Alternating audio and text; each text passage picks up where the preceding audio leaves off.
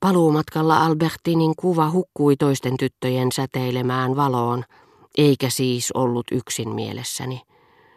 Mutta niin kuin kuu, päiväsaikaan pieni valkea pilvi, vain muodoiltaan muita erikoisempia kiinteämpi, joka saavuttaa täyden voimansa päivän sammuessa. Niin myös Albertinin kuva kohosi hotelliin palattuani ainoana mieleeni ja alkoi loistaa. Huoneeni tuntui yhtäkkiä aivan uudelta. Tosin se ei ollut enää aikoihin muistuttanut ensimmäisen illan vihamielistä huonetta. Me teemme kaiken aikaa muutoksia asumukseen ympärillämme, ja sitä mukaan kun tottumus vapauttaa meidät tuntemasta, me karsimme pois värien, tilan ja tuoksujen kielteiset puolet, pahan olon tunteemme aiheuttajat. Toisaalta se ei enää ollut huone, joka vaikutti tunneelämääni, ei myönteisessäkään muodossa, tuottaakseen minulle iloa kauniitten päivien kehtona, uima-altaan kaltaisena, jonka seinämiin ne heijastivat valon kostuttaman taivaan sinen, huikaisevan, jota hetken verhosi valkea huntu, aineeton kuin lämmön säteily, väistyvä ja pakeneva. Eikä maalauksellisten iltojen puhtaasti esteettinen tyyssiä. Siitä oli tullut huone, jossa olin elänyt niin kauan, etten nähnyt sitä enää. Mutta niin vain oli, että olin taas alkanut katsella sitä, tosin tällä kertaa siitä itsekeskeisestä näkökulmasta, joka on luonteenomainen rakastuneille. Ajattelin, että nähdessään kauniin soikean peilin, tyylikkäät lasiovin varustetut kirjakaapit, Albertin saisi minusta hyvän käsityksen, jos hän tulisi minua tapaamaan. Tilapäissuojasta, missä vietin hetken ennen kuin pakenin hiekkarannalle tai Rivbelleen, huoneeni muuttui taas rakkaaksi, toden tuntuiseksi, uudistui, sillä katselin ja arvioin sen joka huonekalua Albertinin silmin.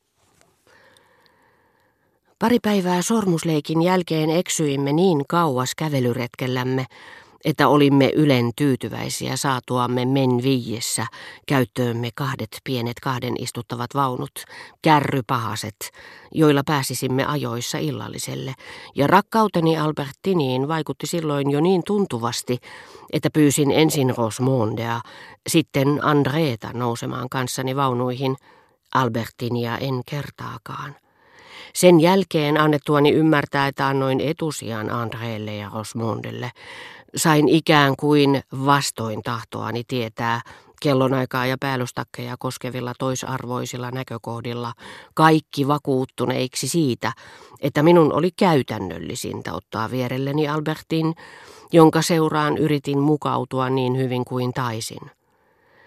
Ikävä kyllä rakkaus pyrkii toisen ihmisen täydelliseen sulauttamiseen, ja koska toisaalta kukaan ei ole nieltävissä – nautittavissa vain keskustelun välityksellä, niin Albertinin yritys olla niin kiltti ja ystävällinen kuin mahdollista paluumatkalla meni hukkaan.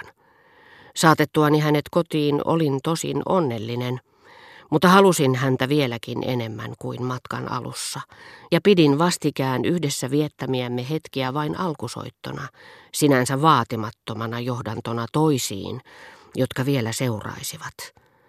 Kuitenkin sillä oli se ensikerran hurma, jota ei enää myöhemmin tapaa. En ollut vielä pyytänyt mitään Albertinilta. Hän saattoi vain kuvitella mitä halusin, ja koska ei ollut siitä varma, olettaa, että tähtäsin tarkemmin määrittelemättömään suhteeseen, kanssakäymiseen, jossa ystävättäreni luultavasti näki sitä ihastuttavaa epämääräisyyttä, täynnä odotettuja yllätyksiä, jota nimitetään romantiikaksi. Sitä seuraavalla viikolla en juuri yrittänyt tavata Albertinia. Olin olevinani niin kuin olisin pitänyt enemmän Andreesta. Rakkaus leimahtaa. Haluaisimme pysyä rakastettumme silmissä sinä tuntemattomana, jota hän voi rakastaa, mutta me tarvitsemme häntä. Meidän täytyy saada koskettaa häntä ja ennen kaikkea hänen ajatuksiaan, hänen sydäntään. Sujutamme kirjeeseen ilkeyden, joka pakottaa välinpitämättömän, pyytämään ystävällisyyden osoitusta, ja erehtymätöntä tekniikkaa käytäntöön soveltaen rakkaus kiristää ympärillemme kaksitahtista koneistoa, jonka rattaistossa emme enää voi olla rakastamatta sen paremmin kuin olla rakastettu. Varasin Andreelle ne tunnit, jolloin toiset kävivät kaikenlaisilla iltapäiväkutsuilla, jotka tiesin Andreen uhraavan minulle ilomielin, uhraavan minulle joka tapauksessa nyreissäänkin sulasta jalomielisyydestä, jota ei antaisi muille, eikä itselleenkään aihetta luulla, että hän pani painoa suhteellisen pinnallisille huveille. Ja pidin niin ikään huolta siitä, että hän oli joka ilta seurassani, en suinkaan siksi, että toivoin tekeväni Albertinin mustasukkaiseksi, vaan lisätäkseni arvoani hänen silmissään, tai ainakin säilyttääkseni sen, kun kertoisin, että en koskaan ollut rakastanut Andreeta, vaan häntä itseään. En sanonut sitä edes Andreelle siitä pelosta, että hän ei voisi olla kuulemaansa levittämättä. Kun puhuin Albertinista Andreen kanssa, teeskentelin kylmyyttä – jonka viimeksi mainittu ei antanut pettää itseään näennäisestä hyväuskoisuudestaan huolimatta. Hän teeskenteli uskovansa, että suhtauduin välinpitämättömästi Albertiniin, ja toivovansa, että minun ja Albertinin välille kehittyisi onnistunut liitto. Todennäköisesti hän ei kuitenkaan uskonut ensimmäiseen mahdollisuuteen, eikä toivonut jälkimmäistä toteutuvaksi. Sanoessani hänelle, etten erikoisemmin välittänyt hänen ystävättärestään, mielessäni oli vain yksi ajatus, yksi pyrkimys, nimittäin halu tutustua hinnalla millä hyvänsä Rova Bontampiin, joka oli tullut joksikin aikaa lomailemaan Balbekin lähettyville ja jonka luona Albertinin oli piakkoin määrä viettää kolme päivää.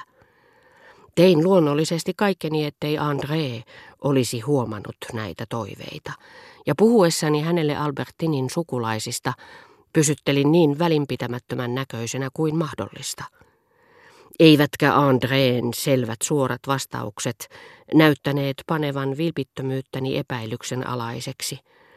Miksi siis häneltä kuitenkin eräänä päivänä pääsi lipsahtamaan, mikä sattuma, tapasin nimenomaan Albertinin tädin. Hän ei tietenkään sanonut, olen kyllä saanut selville muka sattumalta lausutuista sanoistanne, että te hartaasti haluaisitte tutustua Albertinin tätiin. Mutta juuri tällaiseen ajatukseen, joka Andreen mielestä oli kohteliaampaa kätkeä minulta, tuntui liittyvän sana nimenomaan.